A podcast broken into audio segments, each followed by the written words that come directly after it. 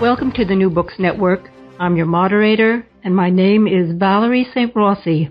Today I'm very pleased to have as my guest Michael Gorra, who will be speaking about his book, The Bells in Their Silence Travels Through Germany. This was published by Princeton University Press. Mr. Gorra, welcome to the New Books Network. Thank you for having me. I would like to tell our listeners a little about you. You are the Mary Augusta Jordan Professor of English at Smith College, where you have been on the faculty since 1985. Your books include the Pulitzer Prize nominated Portrait of a Novel, Henry James, and the Making of an American Masterpiece. Other titles are After Empire, Scott, Naipaul, Rushdie, and the English novel at mid century. You have also been the editor of editions of Faulkner, Henry James, as well as the editor of the Portable Conrad. And you are a distinguished book reviewer recognized by the National Book Critics Circle for this work. Your reviews have appeared on both sides of the Atlantic in many newspapers and in magazines Atlantic Monthly, the New York Times Book Review, Boston Globe, LA Times, Times Literary Supplement, Wall Street Journal, Slate, the Daily Beast, and even the uh, long lamented Washington Post Book World. I want to thank you so much for joining us to talk about your book. Now, I'm going to ask you to take us to Germany. Uh, the bells in their silence is remarkable to me because it's an apolitical book about a country that it is very difficult to view in an apolitical way. And yet, this book, you could say, has its eyes wide open. Could you please tell us how you came to write about Germany? Um, in some ways, it was a great surprise to me, um, and I, I, suppose that that uh, to, to, define that, I have to go back to where exactly in my own life the book the book came. Um, I had written two books about novels, and at that point, I decided that I wasn't going to learn anything more by simply at that point in my career, getting to be 40, say, um, I wasn't going to learn anything more by simply writing another book about fiction. And so I decided to look around for something else to write about. Uh, I wanted to see whether I was even capable of writing about things other than novels. I'd been interested in travel writing for a long time. I had started teaching a course on travel writing and decided why not why not try it myself. Um, that the the decision to do that dovetailed with a couple of other things. Um, my college has a faculty exchange with the University of Hamburg, and uh, I managed to talk them into letting me go, even though I spoke no German at the time. Uh, so I talked about post-colonial literature uh, in Hamburg, about Rushdie and Naipaul. And then my wife, who does speak German, uh, was asked to direct this year-long study abroad program we had there. And that came about right at the moment that I was thinking I needed to find something else to write about. So I, I sort of piggybacked on her, on, on the professional opportunity she had, and started reading madly. I read, um, I read a lot of travel books. I read a lot of German history. I started to read as much German literature as I could, and then that became the bulk of my reading during the year we were in Hamburg.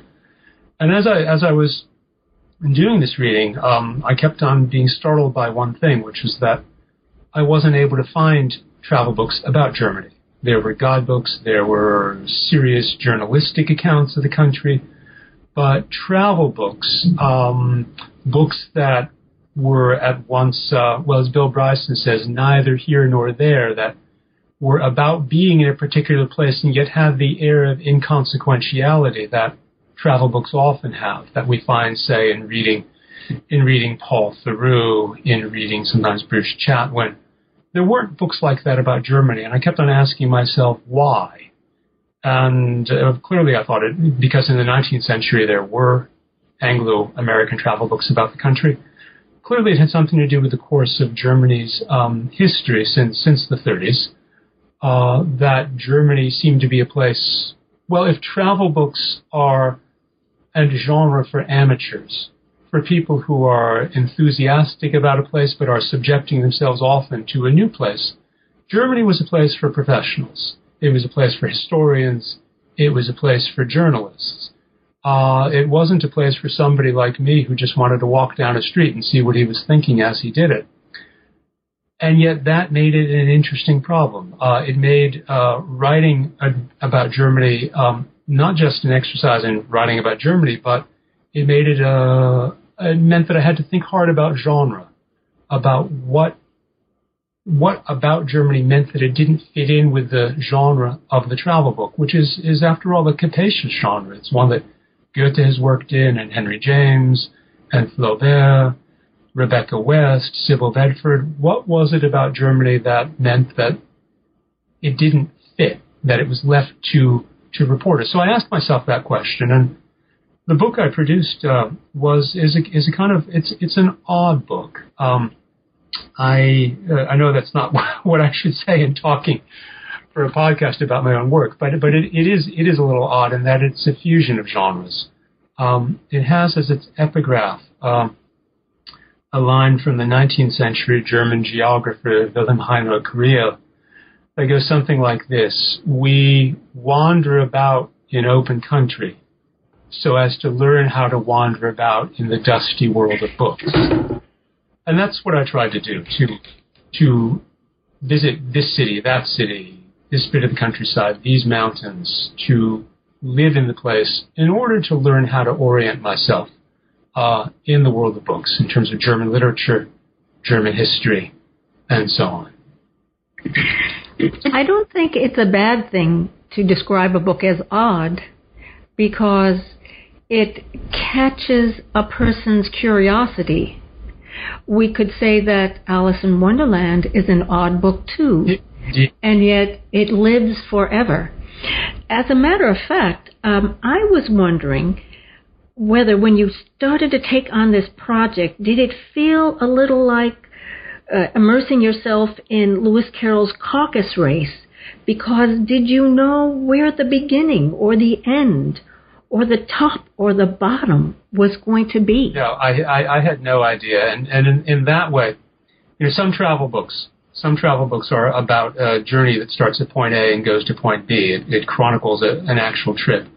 I was living in Hamburg for a year. Um, I didn't know where the beginning was. I didn't know where, what the end was. Uh, the book is not at all linear in any in any any straightforward sense.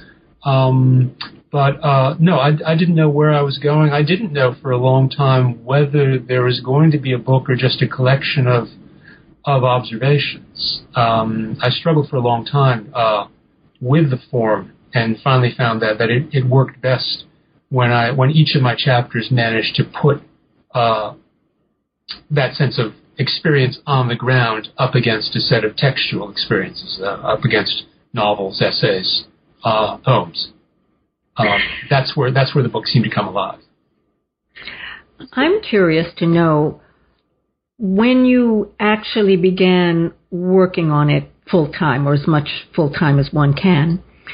How long did it take you to write it?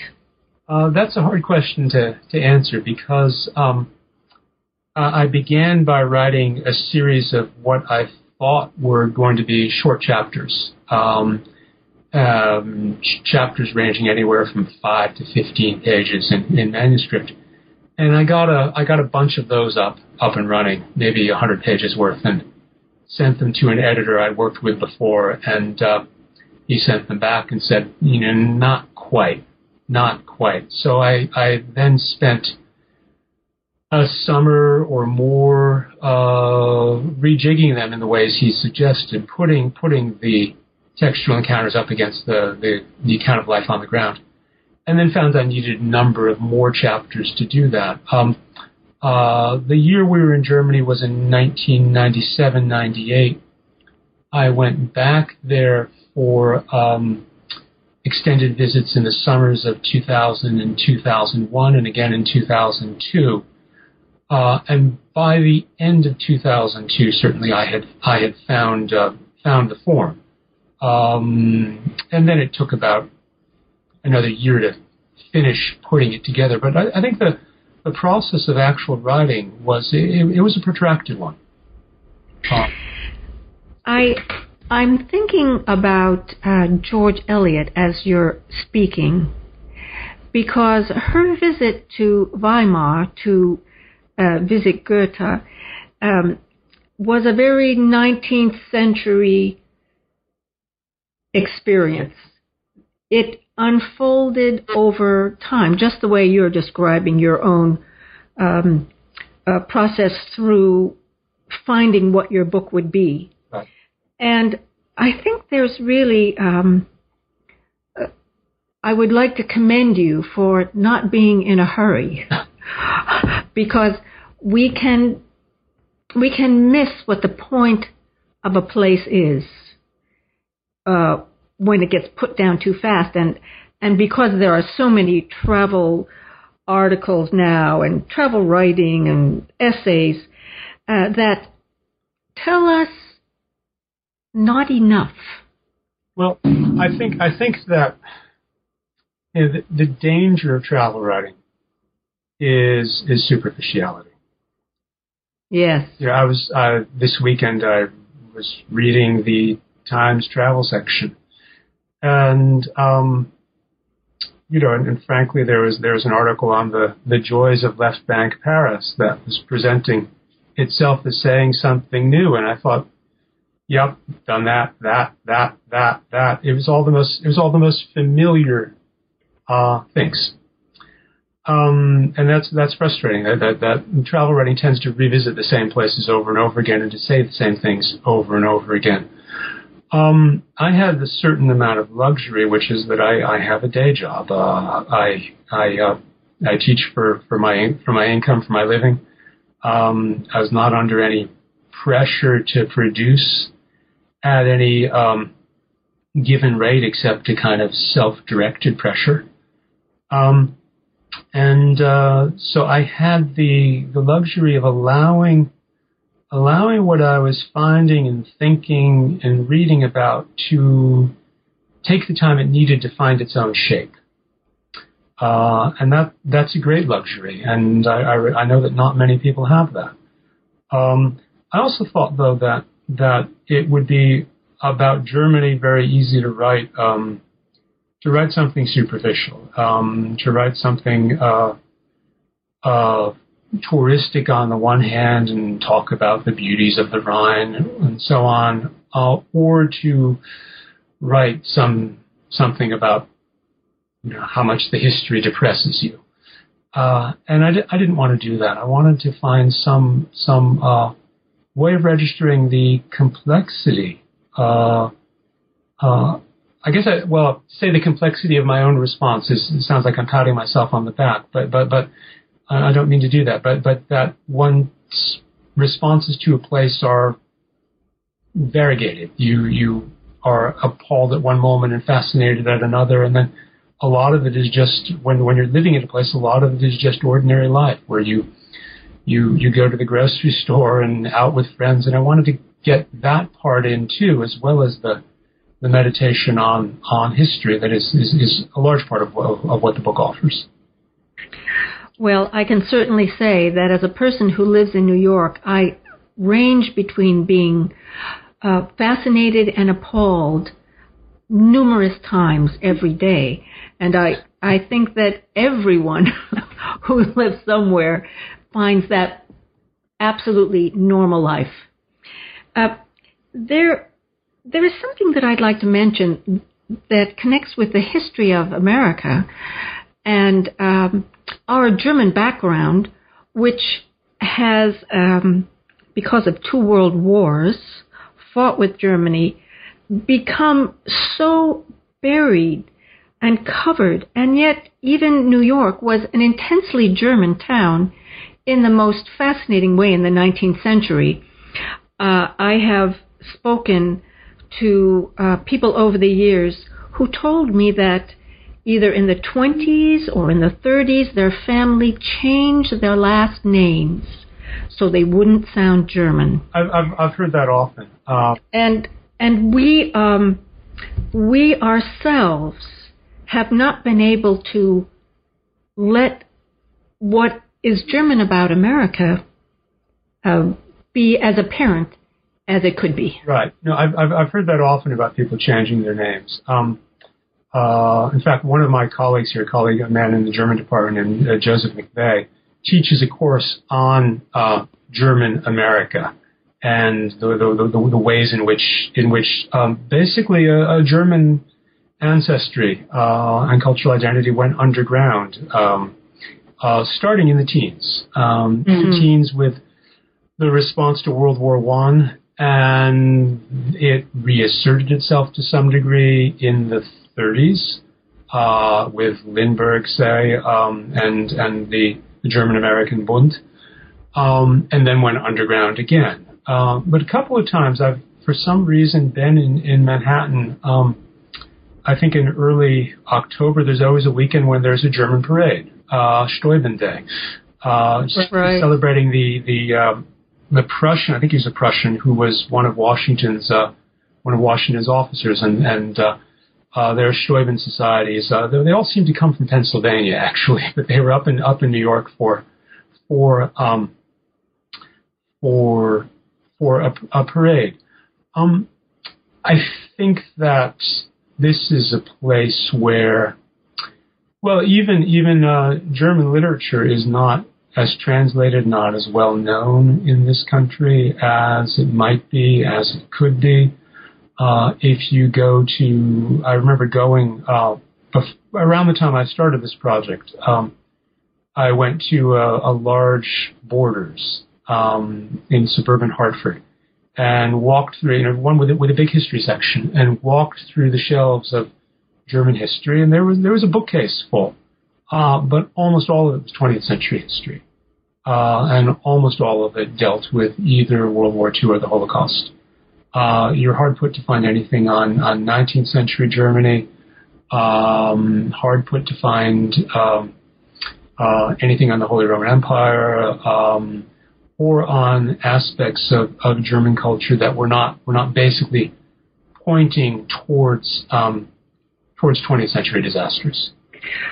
One of the interesting things that I found in the book was the description of how um, regional the territories that are now that now uh, are make up Germany were, and it made me think of Italy, which has always been a country that does not consider itself a country but a group of regions. If you talk to anyone who's Italian, they say I'm Tuscan, I'm Sicilian, I'm uh, I'm from Puglia people don't uh, really identify nationally unless they go outside of the country and then they're carrying their passport, which says they are from Italy.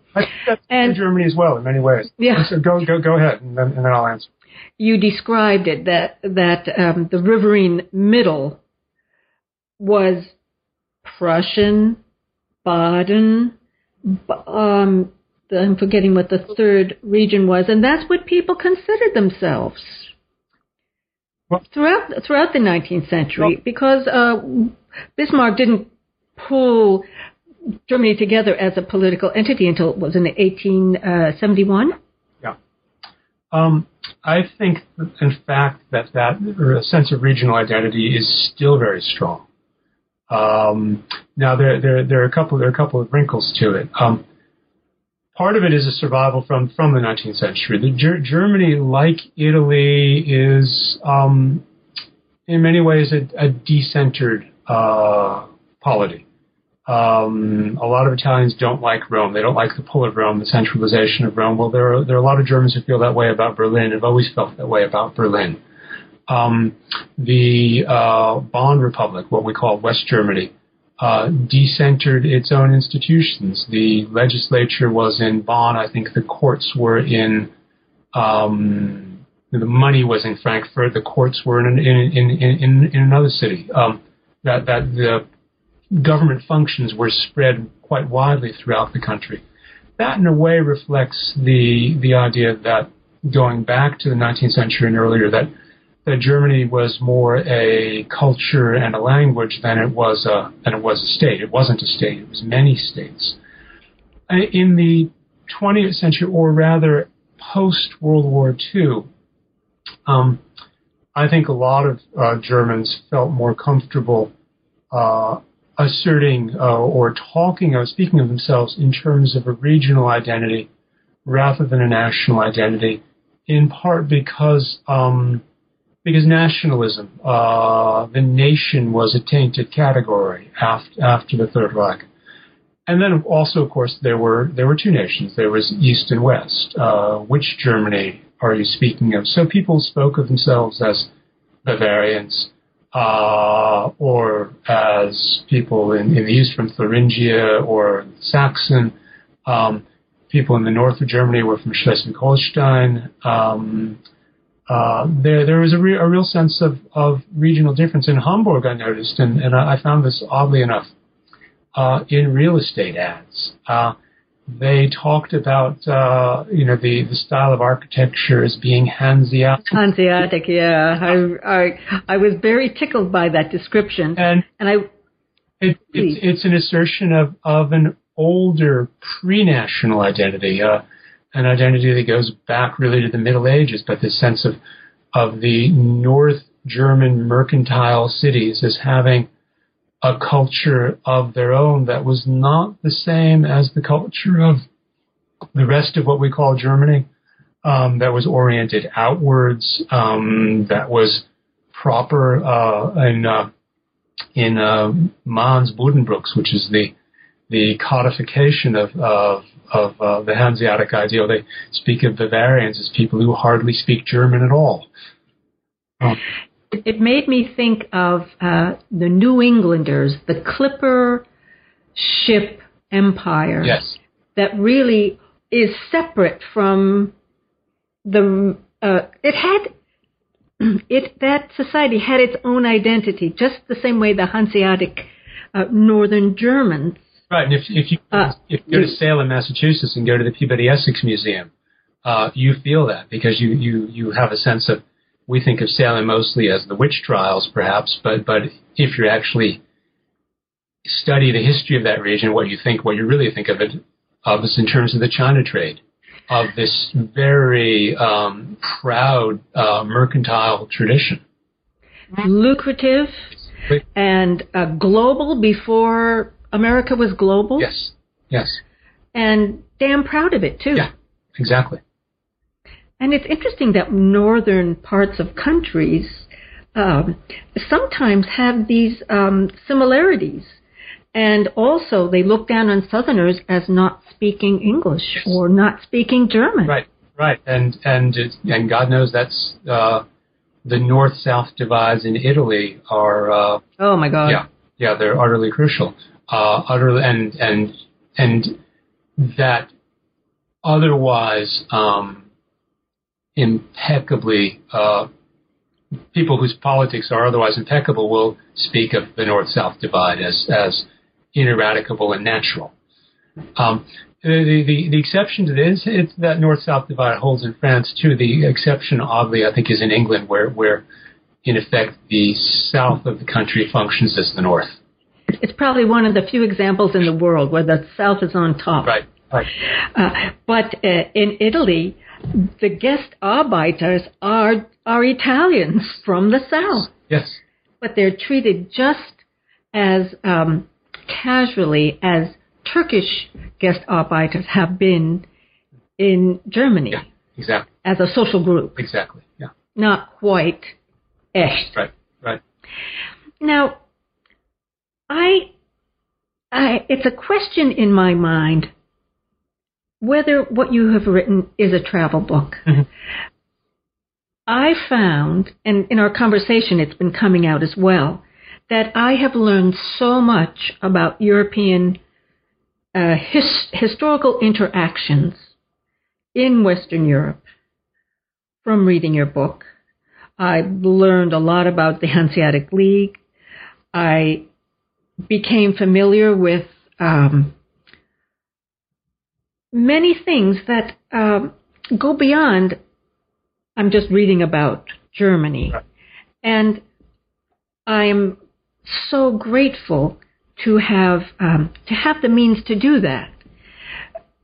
We we find us ourselves now um, uh, redefining the uh, stature of the countries of Western Europe.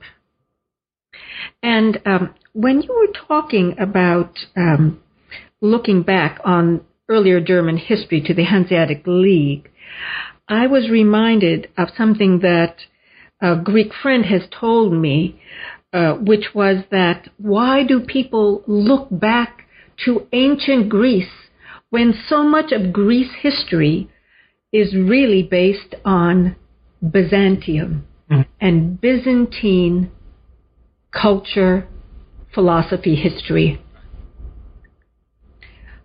But we, um, our our education has fast tracked us straight back to the ancient, mm-hmm.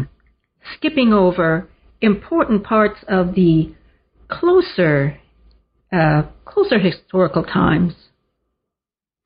And uh, the same way, I felt that there were so many things uh, in um, our our American university education that um, do not provide us with that kind of cultural uh, currency that would help us form opinions that are based on more than the past 50 years.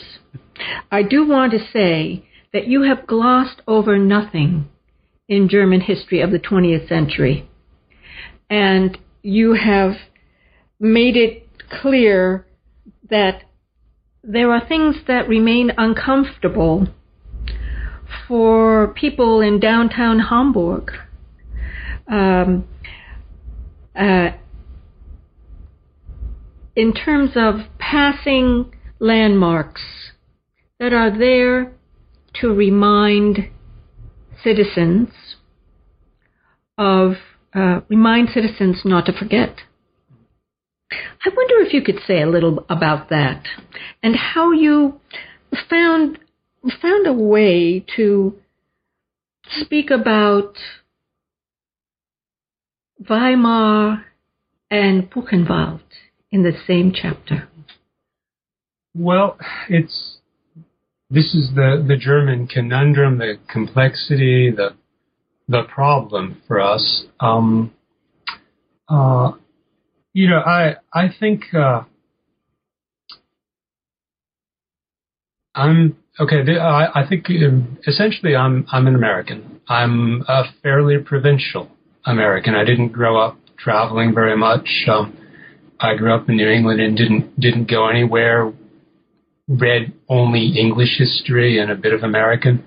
So discovering, uh, in effect, I discovered all of Germany at the same time.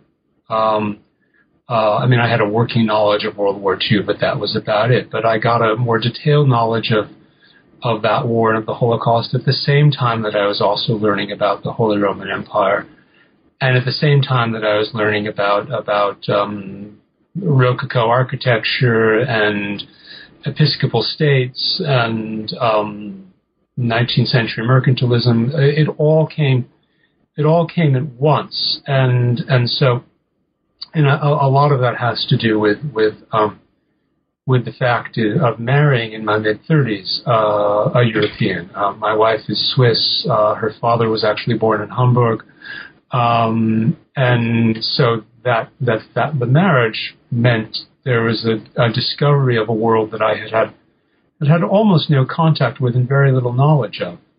Um, and uh, it helps in this way that also that, that she's a medievalist, that her own understanding of of uh, of Europe uh, runs back, so that we're always, as as we travel, always seeing places as as a kind of palimpsest of uh, of um, or of, of sort of sedimentary core with one layer and another layer and another layer. Um, never just a single moment uh, or a single era. The the further back you go, the more you know that you cannot that that that, that you can't uh, define a place, a country, a history in terms of a uh, well, in terms of a single snapshot. Uh, even if that snapshot is is 12 years long and and uh, cost us all that it has. Um, so so it, it, it, it's it's a complicated thing though to to try to hold many moments in your mind at once, and sometimes sometimes you sometimes you can't. Um, uh, you asked about Buchenwald and Weimar, and and actually that was a relatively easy thing. Um, it's relatively easy because the the paradox of of um, Weimar uh, and the adjacent Buchenwald has been written about before. Um, Timothy Garton Ash has written uh, quite beautifully about it. Um, it's one of the one of the one of the stock uh, comparisons uh, or tensions that people who think about Germany explore. I guess what I did that was a little different was was to do it not just as a paradox, but in terms of, of walking around from one place to another. And, and uh, uh, I remember describing in the book um, getting into a cab and asking the cab to take me to Buchenwald, which felt sort of obscene to me. it, it does sound obscene. And yet I didn't I didn't have any other way to get there. I think there was there was my time was short and there was one bus up from the city center every few hours and I, I, I wanted to get there that morning. Um, so in, a way, if, if you if you just if you note those kinds of um, incongruities, uh, the incongruities that come as you simply go about, um, you do find that you, you can hold quite disparate things uh, together in your mind. Um, uh, but it's it's it's not an easy thing, but uh, but it's but it's possible. Well, the um, somewhat equivalent of that in New York is getting into a cab and asking someone, an out of towner, out of towner, asking uh, the cabbie to, to take them to a ground zero. Exactly. And then we'll go for dinner. Yeah, exactly, exactly. And and the thing is, um, you do that, and then you do go to dinner. Uh, yes. Because because um, there, there's a part of you that thinks that daily life ought to stop, and another part that knows that it doesn't, even if you want it to. Um, so you go to Buchenwald or you go to Ground Zero, and maybe you do take a cab and you go to dinner, but you're not quite the same person when you get to dinner as you were at breakfast. And, and you also did say that the cabbie took that completely sang froid. Uh, he he takes everybody. He'd done it before. Yeah, of course. That's his livelihood to take people to the places that they come to visit. Right. I think what's difficult for Americans, first of all, is we have a big ocean between us and European history. And that really uh, slows our learning down somewhat because we're not up against it. And the other thing is that we do not have to confront uh, the remnants of destruction. Now, the South is more in a position to do that right. than other parts of the country. Uh, but as an as a nation, we have had the luxury of being able to maintain almost a superiority that is not based um, not based on having been through the crucible. So it is um, perhaps uh, why the Europeans consider Americans naive. What do you think about that? Well, the, the what you said about the South, there's there's a famous argument about that by by that C. Vann Woodward, um, the historian from Yale, uh, put. He says that it said, and this is an argument he made, first made in the 1960s, that the South was the one part of the country that had known military defeat. Uh, and had seen military defeat on its own soil in the way that, that really every place in Europe has had. Um, and then I think he's said Vietnam changes that a little bit. Uh, Vietnam changes that, although um, I think there's the revision revisionist accounts of Vietnam that holds that quote you know, we were not allowed to win there, that our army was not allowed to win, which I, I think is is a deeply mistaken way of understanding that war.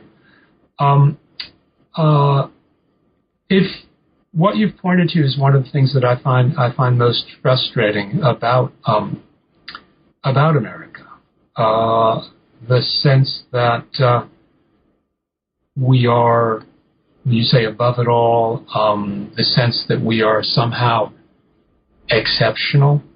Um, and by that, I, you know, I, I don't mean that the country doesn't provide certain um, exceptional opportunities, but but to think of American exceptionalism as suggesting that we are somehow immune to or innocent of um, the catastrophes of history that every other country is, is subject to um, uh, is, is, is one of the most pernicious and damaging myths that um, I think really quite I think deforms our our politics, our sense of ourselves, and our sense of our place in the world.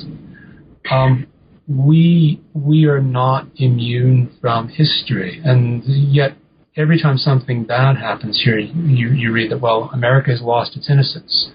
We've lost we've lost our innocence over and over and over again, and yet somehow seem to believe that it, it comes back. Um, it's it's um, frankly childish. Uh, uh, one of the things that wa- I found extraordinary in my own education was the fact that many of my teachers originated from Europe.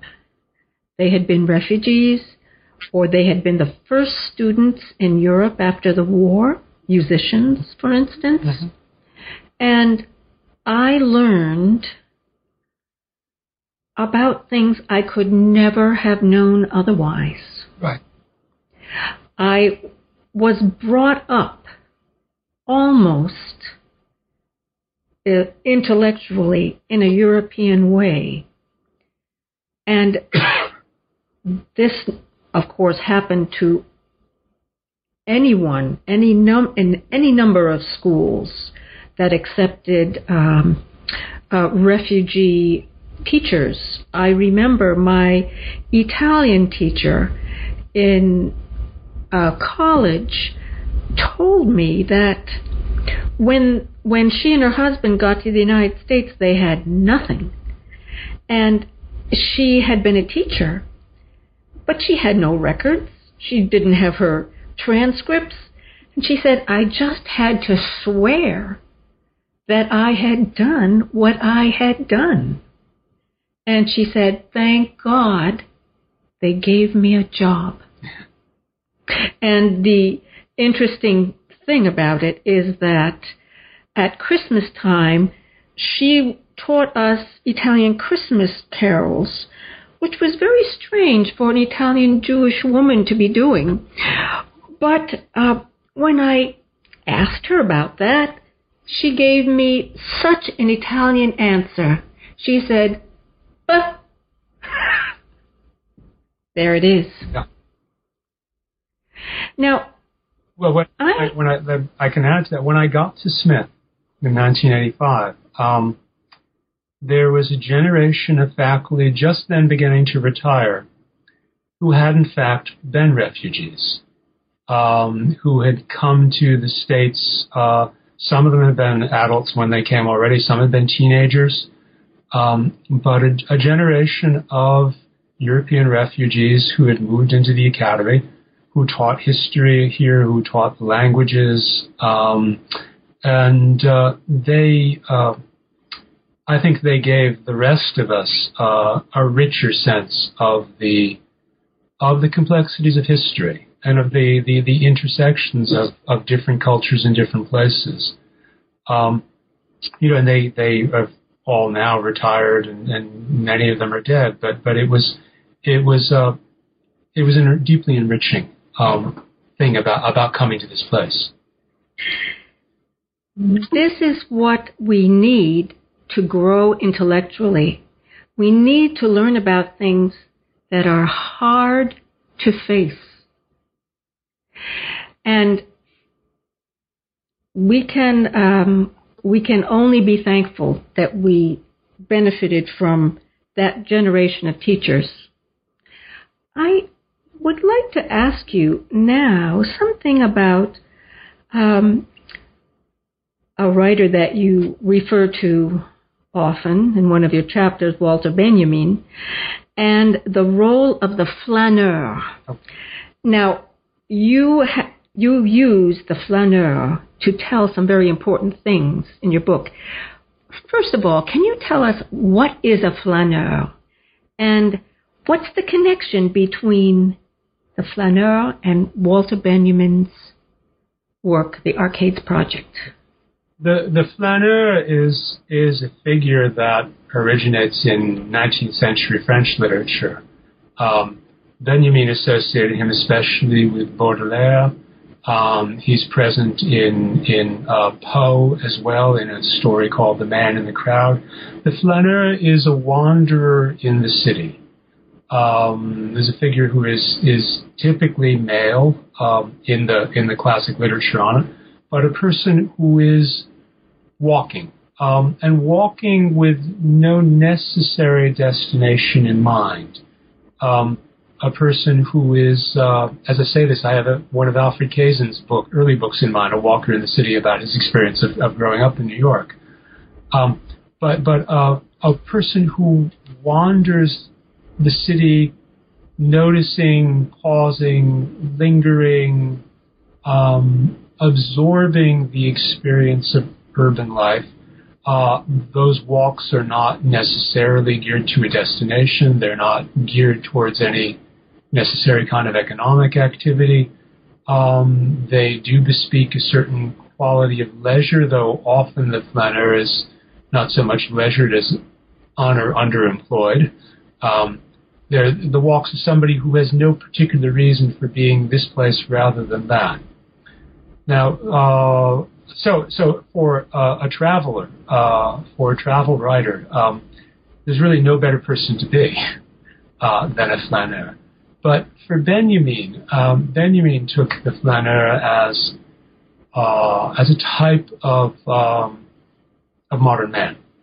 Uh, he associated the flaneur with um, with a style of architecture uh, that developed in Paris in the 19th century. That is the the arcades, these spaces that were both inside and outside uh, shopping arcades that took advantage of, of uh, the new steel girder construction to to put um, long interior spaces that would yet resemble streets. Um, we now think of them perhaps as you know the, the, the galleries uh, uh or gallerias of of, uh, of contemporary shopping, but but for Benjamin they were much more than shopping spaces. They were they were liminal spaces, um, neither public nor private, neither in nor out, and therefore for him definitive of, of modernity. And also spaces in which the flaneur uh, might have a, a, special place. They were places made for loitering. Um, and, um, you know, I, I, find Benjamin uh, suggestive and frustrating in equal measure. Frustrating because um, you know that almost any one of his sentences can make you linger over it for um, for an hour teasing out the implications, the suggestive quality. Benjamin's a great, a great worker in, in fragments, and fragments always take take much longer to sort through than sometimes they take longer to sort through than than, than they would have taken to write. Um, but uh, he also suggests that you know in some ways that we see the city in, in fragments, or that or that that our job as walkers in a city is to try to assemble a whole out of out of the different fragments of experience we we have there. Um, Another thing that is interesting about the flaneur is that non-arrival seems to be part of the profile, and I almost wonder whether, in describing as you did all your experiences uh, and your um, ways of learning about the various levels of Germany, almost as though you were on an archaeological dig, um, that non arrival is probably the goal of a successful book. Huh. Because you cannot close an idea of a country so easily. Mm-hmm. Hmm. Now, I um, did not at the beginning say the date of the date the book was published, which was 2004, and we uh, we are honoring it as a as a venerable new book because it is in the new millennium. But what's interesting uh, now for me to ask you is now as a 10 year old book, how um, how has it been conversing with you for 10 years? And is there anything, given the benefit of hindsight, that you would have put in that you didn't put in at the time?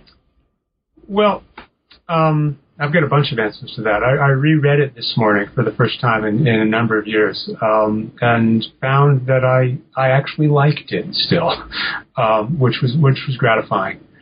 Um, what would I change? Um, I think there are places uh, that I went to that I didn't manage to get in. I had a draft chapter uh, about uh, a long drive through southern Germany that never quite cohered into anything, and so I I hived off some glossy magazine articles from it instead. Mm-hmm. Um, but it didn't it didn't cohere. I would like I wish that that had um, been able to work because I, I had some material I liked about pilgrimage churches in particular.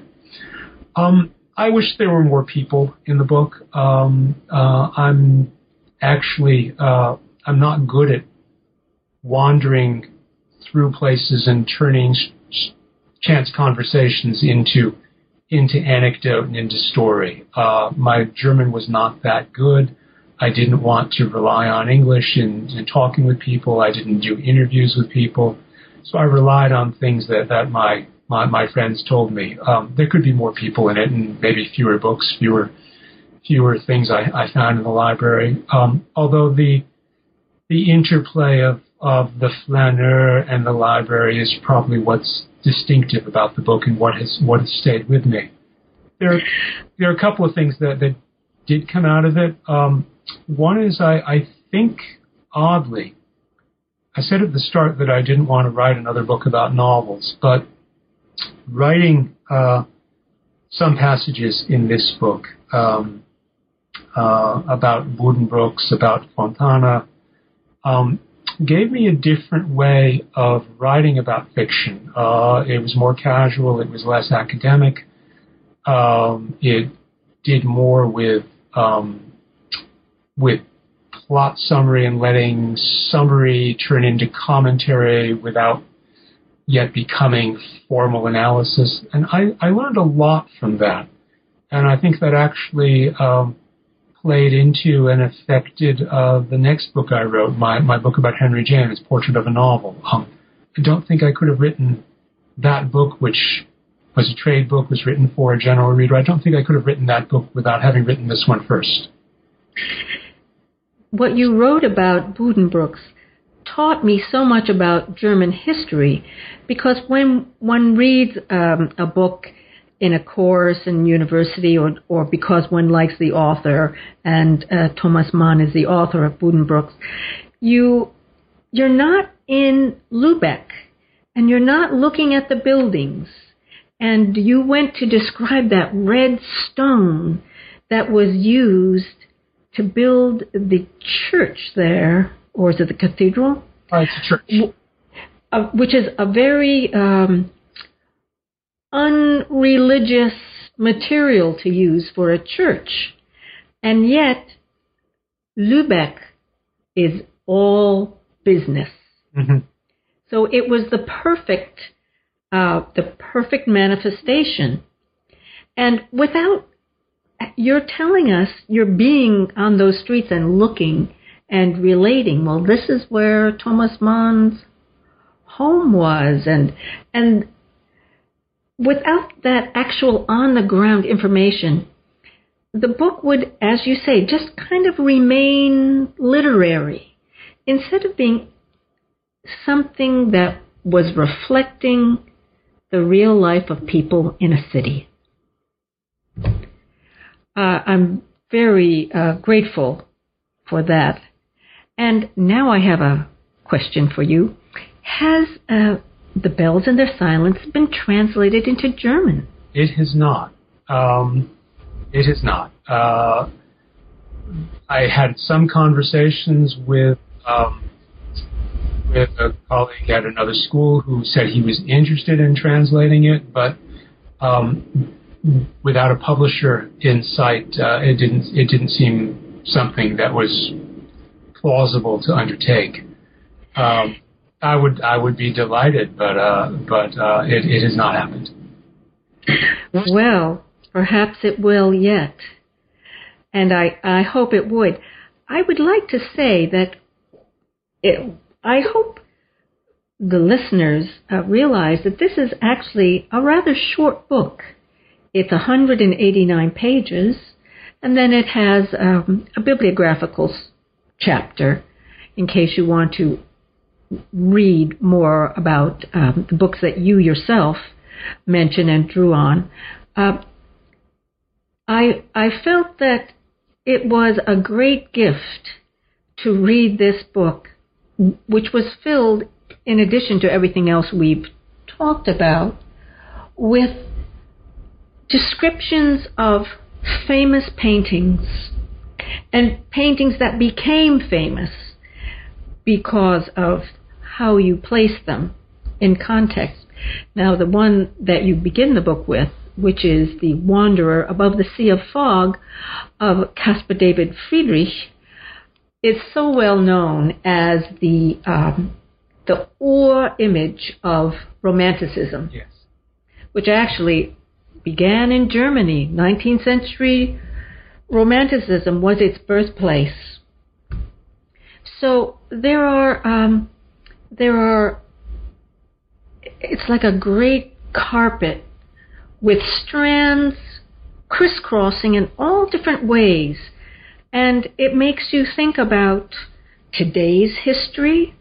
It makes you remember terrible times in German history, and it shows you people who are living every day with all the pieces and having arranged them or rearranged them and think about them.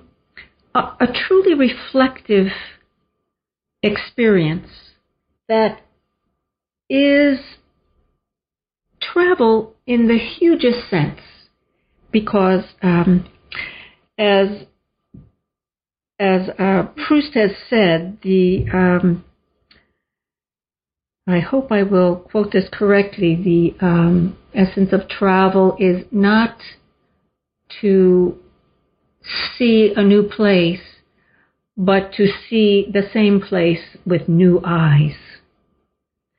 And I want to thank you so much for letting us have new eyes on this vast subject Thank you. and and so much a part of our heritage as Western Europeans. I would like to ask you now, are you working on a new book? I, I am indeed. I am starting a book. Um, it will be a complete change, uh, but a, a book on Faulkner and the Civil War. Ah, well, uh, we look forward very much to being able to read it.